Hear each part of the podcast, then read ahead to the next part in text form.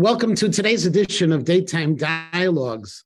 It is my great honor to introduce a person who truly is having a major influence in the world. Uh, Imam Abdullah Antepli is a person who is globally acknowledged as a scholar and leader of cross religious and cross cultural dialogue in American higher education. He's a professor at Duke University. He's built organizations and initiatives. He's a fellow on Jewish Muslim relations at the Shalom Hartman Institute in Israel. He is also a person, and with this, I really want to start with him, who just last week was top named to the top 100 people positively influencing Jewish life in the year 2022 by the Algemeiner Journal, which to me is fascinating on two levels. One is that a famous Yiddish paper that is published in English is recognizing an imam as one of the top one, uh, 100 people. And also because if you look at the list online, uh, just fortunately, alphabetically, he's the number one on the list. So when I opened up the list and I said, wow, there's our guest for this week. Imam, thank you so much for joining us. And tell me why, why you think they feel that you've had this level of influence. well, good afternoon. Salaam alaikum. Shalom, uh, Rabbi Matanki. I am so one delighted and, and really feel privileged to be part of your podcast. And I hope I will be part of your shul and community in person soon in warmer days in Chicago. there are two really honest answers, and both of them are true but contradictory to that question. So the positive answer is why I made it up to the first, uh, the top 100 person, is because I dedicated my entire life to recover from my own anti Semitism. I always consider and label myself as a recovering anti Semite. I grew up in a very, very anti Semitic environment. And for a number of years, regretfully, despicably, shamefully, I ask forgiveness for every single day. I try to take that poison out of my system uh, as much as possible. And it was uh, it, it sort of made me for a number of years that judaism as religion and jews as people are irredeemably evil and they are behind all the problems in the world. And uh, not only baruch hashem baruch allah I, I tried to recover. I took the nearest exit and have been driving driving in the opposite direction for many years now but i took my recovery into an ethical moral journey to make sure uh, others in my community um, who are victims of anti-Semitism will be recovering as well, or they will not be the victim of anti-Semitism like I do. So one answer is that personal recovery journey unfolded through God's grace in so many good work, so many partnerships, so many uh, initiatives and educational programs that Algemeiner very kindly uh, recognized that work, which is difficult work, um, uh, you do it at the, at the cost of so many things, including your own credibility in your own community. Um, so this is one answer. I think on behalf of the so many noble people like Yossi Klein Halevi, all participants to my programs uh, in combating anti-Semitism, this is good recognition of this difficult work, noble work that we are doing. But I think the little bit cynical uh, and maybe negative answer is I think improving Jewish Muslim relations, having honest conversations about issues that divides us and polarizes us are the bar is so low that, that uh, even uh, someone like Abdullah with very modest uh, contributions can make it to the top 100 list. And depending on the day or the situation, these two can be true at the same time. So the, I don't believe the second but I do appreciate the first. And I really want to look into that and try to understand it a little bit more. The what was the cause when you were growing up, the way you when you look back for that anti-Semitism? Mm-hmm. Was it Israel? Was it Judaism? Was it something else? It's much deeper. Um, I think many of us, understandably, because hate is uh, ugly, evil, immoral, terrible, we fail to see and recognize its seductive power. It helps people. It uh, it connects you to uh, parts of your system that you are not able to connect otherwise. It gives you very convincing, comforting answers. Um, I don't want to say many people do not appreciate hate. There is nothing to be appreciated about hate, but hate is not useless. Hate and racism of any kind, it turns these complicated issues of individual problems or collective problems, societal problems, economic and political problems, and it gives you a very convincing black and white reductionist uh, answers. So my journey is um, like many people in the Muslim majority world. You wake up and open your eyes to the world, and you see that anything Islamic, anything Muslim is failing. Muslim societies are perpetually losing. Our flags never on the top. We are always representing the bottom 10% of every measure of development. Wars, conflicts, deeply broken societies, tyrannies, etc. So every Muslim, I think, uh, especially if you grew up in the Middle East, if you are Turkish, you feel you are an extension of a great civilization, Ottoman Empire. You wake up your uh, eye, eyes every morning to a life of misery and you ask why? What went wrong? After many years of very successful golden ages of Islam and Muslim civilizations, why are we failing? And I was exposed early on, early teenage years, that uh, why are we failing or why are we constantly humiliated in a, in a state of misery and perpetual losing is because of this evil, cancerous religion and its minority people who, who infiltrate into the brain tissues of the society behind the, uh, behind the media, banks, and all powers, centers of power around the world and they're enemy of Islam, and they they are there to humiliate us. I have to emphasize though, my anti-Semitism, there is a religious Islamic Muslim scripturally based anti-Semitism, but mine was very secular. My parents were not religious at all. My environment was very, very French style. They even were hostile to religion. They were a religious people, but they were very nationalistic. They were chauvinistically nationalistic. And in that Turkish nationalism, um, like any form of extreme nationalism, uh, anti-Semitism had much easier time to spread. Uh, the first book I remember uh, I read about Jews and Judaism was the children's version of the Protocols of the Elders of Zion at the age of 12 and 13. Children's version, which is with updated multimedia and pictures from Israeli-Palestinian conflict uh, in 1980s uh, in Turkey. Second book was notorious, despicable American anti Semite, Henry Ford's infamous and toxic international Jew, which gives a very modern spin to the protocols. And then, of course, before the age of 15, I read Mein Kampf three, four times, and, and I, I was convinced that uh, Hitler was right. He saw something in these people, and I hope somebody will finish the job. Uh, and when I say these, uh, I feel sort of shaken even. I, my ethical moral world is pained by saying this, but that was my state. What saved me, counterintuitively to many people, is becoming religious, becoming Muslim, taking my religion a lot more seriously, being exposed to Islam, learning Arabic and Persian, and studying Islam in its own mainstream theology.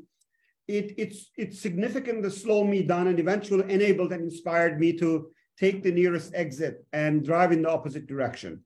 But answering your question a little bit directly, yes, of course, significant part of exasperating, um, exaggerating catalyst was Israeli-Palestinian conflict. Everything was seen through the lenses of Israeli-Palestinian conflict and the way in which I was exposed to Palestinian suffering, occupation, human rights violations that Palestinians are going through, but in such a distorted twisted and, and really deceptive, deceptive ways. It's interesting because I've had the opportunity to meet uh, sheikhs who are also very much involved in trying to bring about peace mm-hmm. between Jews and Muslims.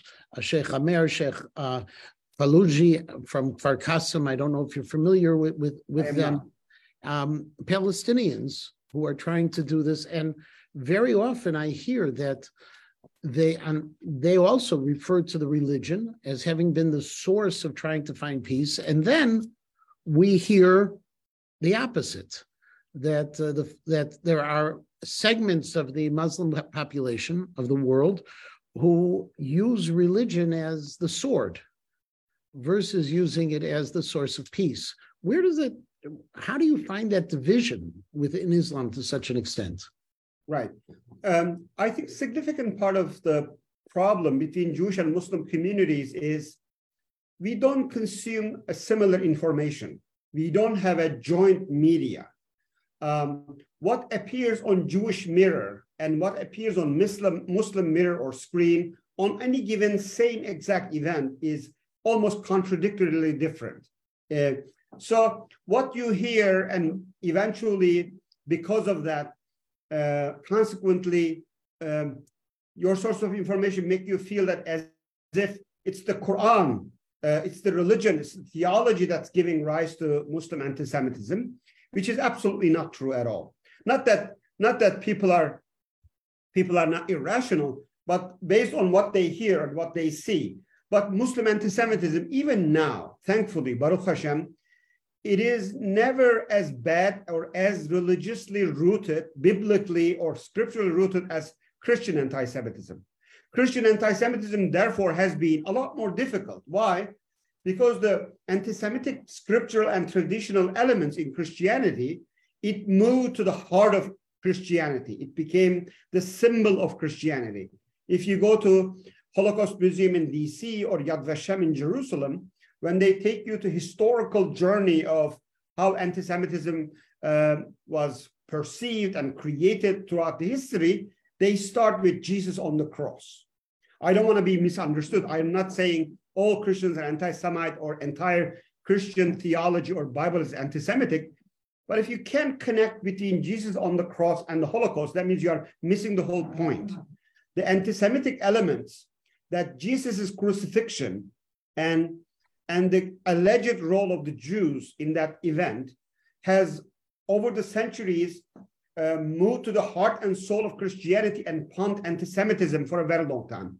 So we do have uh, scriptures in the Quran and in the sayings of Prophet Muhammad anti-Semitic. But thankfully, for all sorts of coincidental reasons, ethical, moral reasons, they never moved to the heart of Islam. They never moved to the center of Islam until 1948. Pre-1948, Muslim anti-Semitism is always very episodic, always um, based on an individual ruler or a king or a sultan. And therefore, if you compare the Jewish experience under Muslim rule, even though it wasn't egalitarian and equal, but if you compare it with the Jewish experience until Holocaust in Europe, it's not even comparable. So Muslims were not innately, inherently more peaceful people, or Christians of Europe were not innately, inherently more violent people. It was Islam's ability to keep religious roots of Muslim anti-Semitism at the margins, at the periphery. But after, nine, uh, after uh, 1948, of course, uh, when you are in conflict, you go back and rewrite your history as a rabbi, as an imam.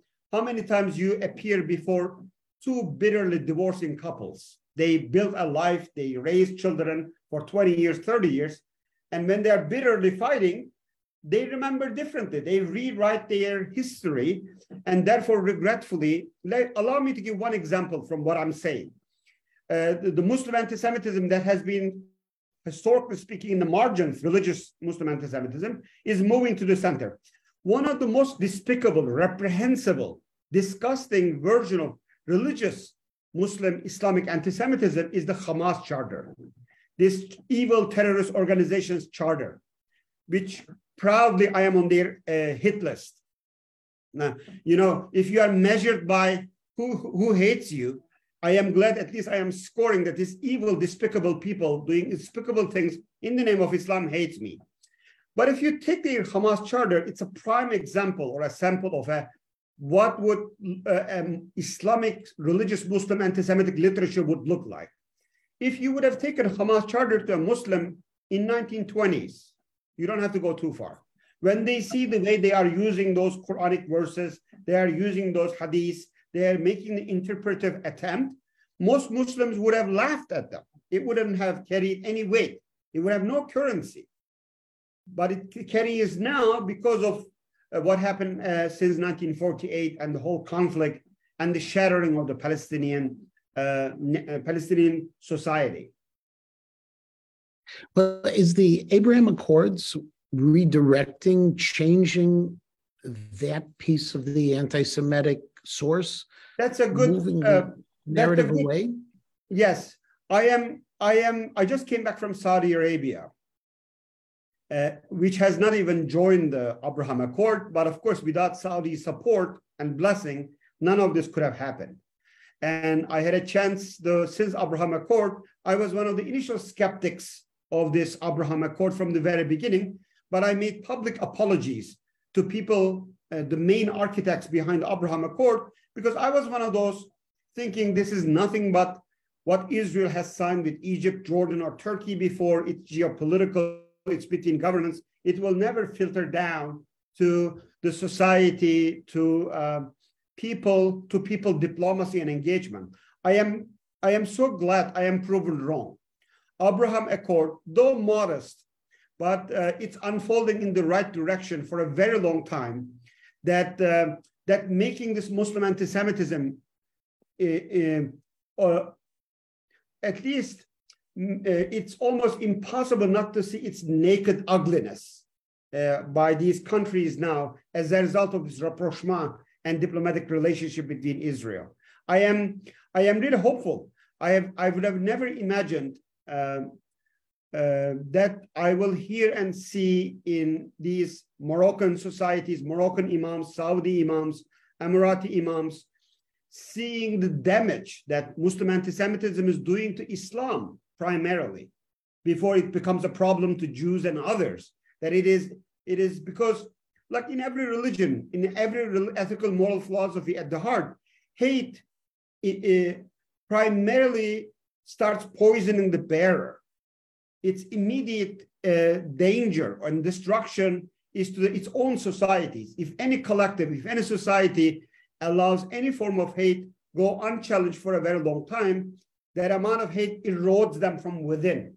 So many people now uh, in those societies who uh, Abraham Accord is seeing this. It's immorality, it's uh, ugliness, and it's damage and destruction to Muslim thinking, Islamic imagination. It's a desecration of our own sacred tradition and fighting against, which I would have never imagined it will happen in my lifetime. So I'm grateful.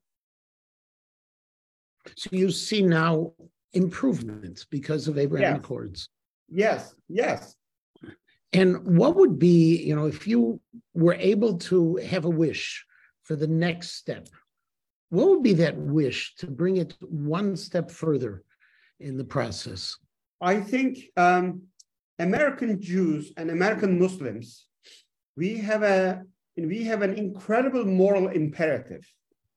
We have an unescapable moral responsibility to model and exemplify what would healthier, more nuanced, honest Jewish Muslim relations and Jewish Muslim conversations would look like. Because in many parts of the world, especially in the Middle East, Jews and Muslims, they are either in active war, like in Israel Palestine, or like France and England, there is an amount of hostility and conflict and tension. Mama, I think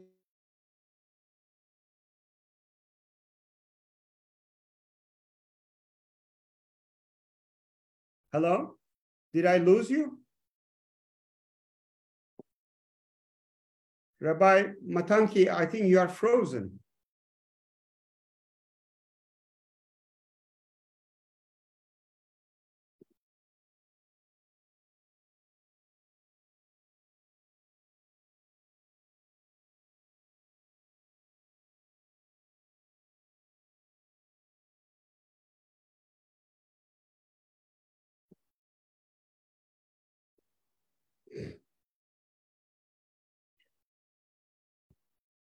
Imam, you're here yes. again. Okay, I lost you for a moment. Hopefully, this will continue. Um, and just to continue where we had left off, and hopefully right. we'll be able to work this well. Um, well, after three years of Zooming, you would think we figured this out. But... Yes. I was saying Um, in the United States, there are possibilities and opportunities for American Jews and American Muslims, despite all the issues and the problems that we have. We are in a better position than the Jews and the Muslims of the Middle East, Jews and the Muslims of Europe to model and exemplify what would an honest, healthy, sophisticated uh, partnership and relationships between Jews and Muslims are possible. We have to model and exemplify to these Abraham Accord countries and others. I think my biggest wish, I cannot change much what's going on around the world, but here in the United States, as a proud member of American Muslim communities, as a proud member of American Islam, both my pride is in both American and being Muslim. As someone who love my religion, I think my biggest wish and work is in North America we have to work really hard and you have to work really hard in chicago to find who your muslim neighbors are who are the people who are willing to have an honest and transparent conversation with you um, and model and exemplify. Because a lot of disbelief uh, as a result of this 100 years of conflict and push people to level of despair we have to show them. Uh, we have to show and destroy their despair and hopelessness not through ideas, not through uh, uh, preaching, but through the realities on the ground that we are not destined to be enemies. We are not destined to hate each other. There are ethical, moral values that we share despite our maybe contradictory political loyalties, political interpretations of Israeli Palestinian conflict. We can still sit down and have an honest conversation. So, uh, from that perspective, can I, um, as a proud Zionist. On the outside of my synagogue, there's our Israeli flag banners which say, We stand with Israel. How would I enter into a conversation with a Muslim brother saying, We have to, I'm not going to give up on my Zionist dream. Right. We have to figure out a way to make this work. Well, yeah. how does it happen? If you would have asked me this question maybe 10 years ago, it was more difficult to answer because it was all ideas and conceptual aspirations. But look at my work in MLI. I established a partnership and leadership program in Israel at a Zionist American institution taught by Zionist organizations. And it's not a dialogue program. It's not like toothless, fluffy, mushy, kumbaya singing interfaith Jews uh, have uh, halacha, we have Sharia, kosher chicken, halal chicken. It's not one of those uh, interfaithy, lovey-dovey, let's hold hands and get along. More than 150 North American Muslim uh, individuals, many of them are rising leaders in their community. They went to Israel to learn about Jews, Judaism, Zionism, and Israel in a one-way learning program. Try to see the world through um, through Jewish eyes and Zionists, with no obligation to agree and even like what they hear. But look, there is a reality on the ground which I hope will humble anybody's doubt or cynicism. Can we turn this into a reciprocal process? Is there a way in which, without losing any ounce of your pride from your Zionism, without losing any element of your admirable solidarity to this Jewish Zionist dream, this Jewish homecoming story, which I grew to learn and appreciate and love at the same time. Is there a way in which enough number of ethical, moral, Zionist, God-loving, God-fearing, merciful Jews like yourself can make a similar reciprocal attempt to see the world through a Muslim eyes? So where would we go? You went to Israel, but I'm not. If I went to Ramallah, it would be much more complicated. Well, Abraham Accord presents an incredible opportunities. Well, first of all, Chicago has about six, 700,000 Muslims. I don't know where your shul is exactly, this Devon area. We are, we are right there in that Devon area. So you don't even have to, you don't even have to, people, Muslims are in spitting distance. I mean, don't spit anyone, but uh, what's the nicer version of that word? They are in arm distance from you that uh, first, I, I highly encourage you to start within your own neighborhood, reach out to your Muslim neighbors. And I am happy to report uh, the reason I was in UAE, Saudi Arabia, and, and in less than two weeks, I will be in Morocco. Um, we are hoping and uh, dreaming that one of the many good outcomes of uh, Abraham Accord uh, will be that Morocco, Bahrain, UAE, and maybe inshallah in the future, Be'ezrat Allah, Saudi Arabia, will be such Muslim majority home country for any Jewish individual who would like to make a similar journey into the world of Islam and Muslim cultures. They will be welcome in these Muslim institutions and provide sophisticated educations.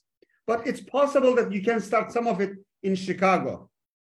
Well, we'll be in touch, hopefully, about trying to find ways to do that as well, because we are one world and we are one community and one society. And the real challenge, which I guess we both of our communities have, is a lack of understanding and appreciation of the other. It's on a person to person piece. I um, cannot agree more. It wasn't easy, this 150 plus people to participate in this program, Muslim Leadership Initiative. I hope audience will Google and look at it. They took a tremendous amount of risk and, and they have faced tremendous amount of attack. But one of my most convincing recruitment line to these Muslim communities was, you care about Palestine, you care about Palestinian people, you care about what's going on in the Middle East, you care about Israeli-Palestinian conflict. How many Jews you know? How many Shabbat dinners you have been part of? how many Jewish homes you have visited. Like, if you care about this issue so much, would you not, at least as to keep your intellectual honesty, with no obligation to agree, you would diversify and try to understand the other side, whoever the other side is. And my ethical, moral sort of uh, charge and, and, and challenge to my Jewish brothers and sisters is the same. Uh, I, I admire your Zionism, your loyalty, your love to the Middle East. But because of that love, you don't try to understand the complexities of all, all, all sides. And part of that love doesn't energize and inspires you to, you are trying to set up a shop in the heart of Islam. And would you not know something about this religion, this people, and recruit some friends, etc.? To me, it's unthinkable. But uh, unless you brought to people's attention, sometimes I've seen many Muslims, they care a lot but they have never had that one honest conversation with a one honest and loyal, proud Zionist Jew. That that challenge is there for my Jewish brothers and sisters as well. No, I I understand and I actually appreciate. In addition, if people were to uh, to Google the Imam, you would notice that he has wonderful videos of conversations with Yossi Klein Halevi, who has been a guest on this, with Yehuda Kurtzer, with so many others in trying to open up this dialogue. And sometimes dialogue is frightening because you learn things you may not want to hear. Exactly. But when it's with people such as yourself, Imam, it is enlightening. And uh, believe it or not, our time is up. I want to thank you. I also want to thank uh, Stephanie Engelson for having made this possible. She was the the shadchanit, the, the person who connected the two of us. Mm-hmm. If you look online, by the way, at www.hartman.org.il slash program slash Muslim dash leadership dash initiative, you'll see what the Imam was talking about in that program. It's an important program. And I look forward to continuing conversations.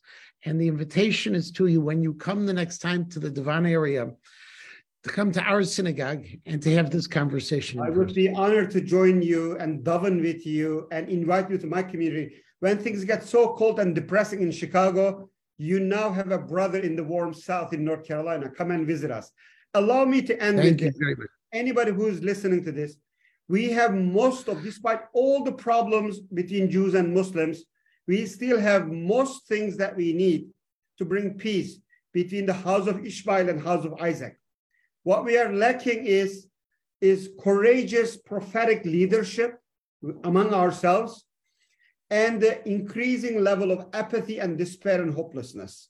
We have to produce this prophetic leadership and we have to fight against despair and hopelessness, which is the greatest sin in both Judaism and Islam, and try our best to trigger the divine help as much as possible. Thank you for this opportunity. Thank you. And on that note, I wish you a wonderful day and continued success in all of your endeavors. Thank you. And yours Thank as well. Bye bye.